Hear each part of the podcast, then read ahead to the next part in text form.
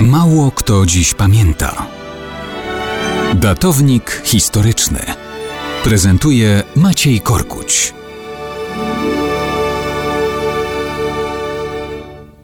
Mało kto dziś pamięta, że 12 stycznia 1948 roku w Mińsku na Białorusi pod kołami ciężarówki poniósł śmierć Solomon Michajłowicz Michoels. Cała Moskwa roniła potężne łzy. Stalin okrył się żałobą i kazał zorganizować z wielką pompą uroczysty pogrzeb. Czym tenże sobie na takie szczere wyrazy przywiązania sowieckiego dyktatora zasłużył?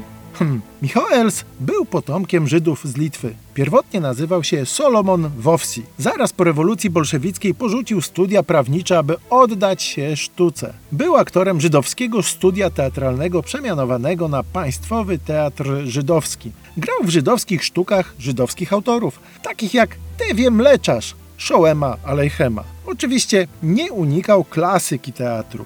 Zasłynął rolą szekspirowskiego króla Lira, ale Sowiety to Sowiety. Jest sława, jest zapotrzebowanie. Wypełniał polecenia. W latach 30. kierował teatralną sekcją Komitetu do Spraw Nagród Stalinowskich. Został więc sowieckim celebrytą, fetowanym jako narodny artyst Sowieckiego Sojuza i kawaler Orderu Lenina. Czasie wojny z Niemcami Stalin postawił go na czele żydowskiego komitetu antyfaszystowskiego. Kiedy Kreml prowadził do napięcia i zerwania stosunków z Polską w 1943 roku, wysłał Michoelsa na objazd po USA, gdzie ten przekonywał skutecznie do zwiększenia finansowego wsparcia dla wspaniałej ojczyzny Stalina i ocieplał jej wizerunek. Sam Stalin niby go uwielbiał, wykorzystywał do prywatnych występów dla wąskiego grona gości.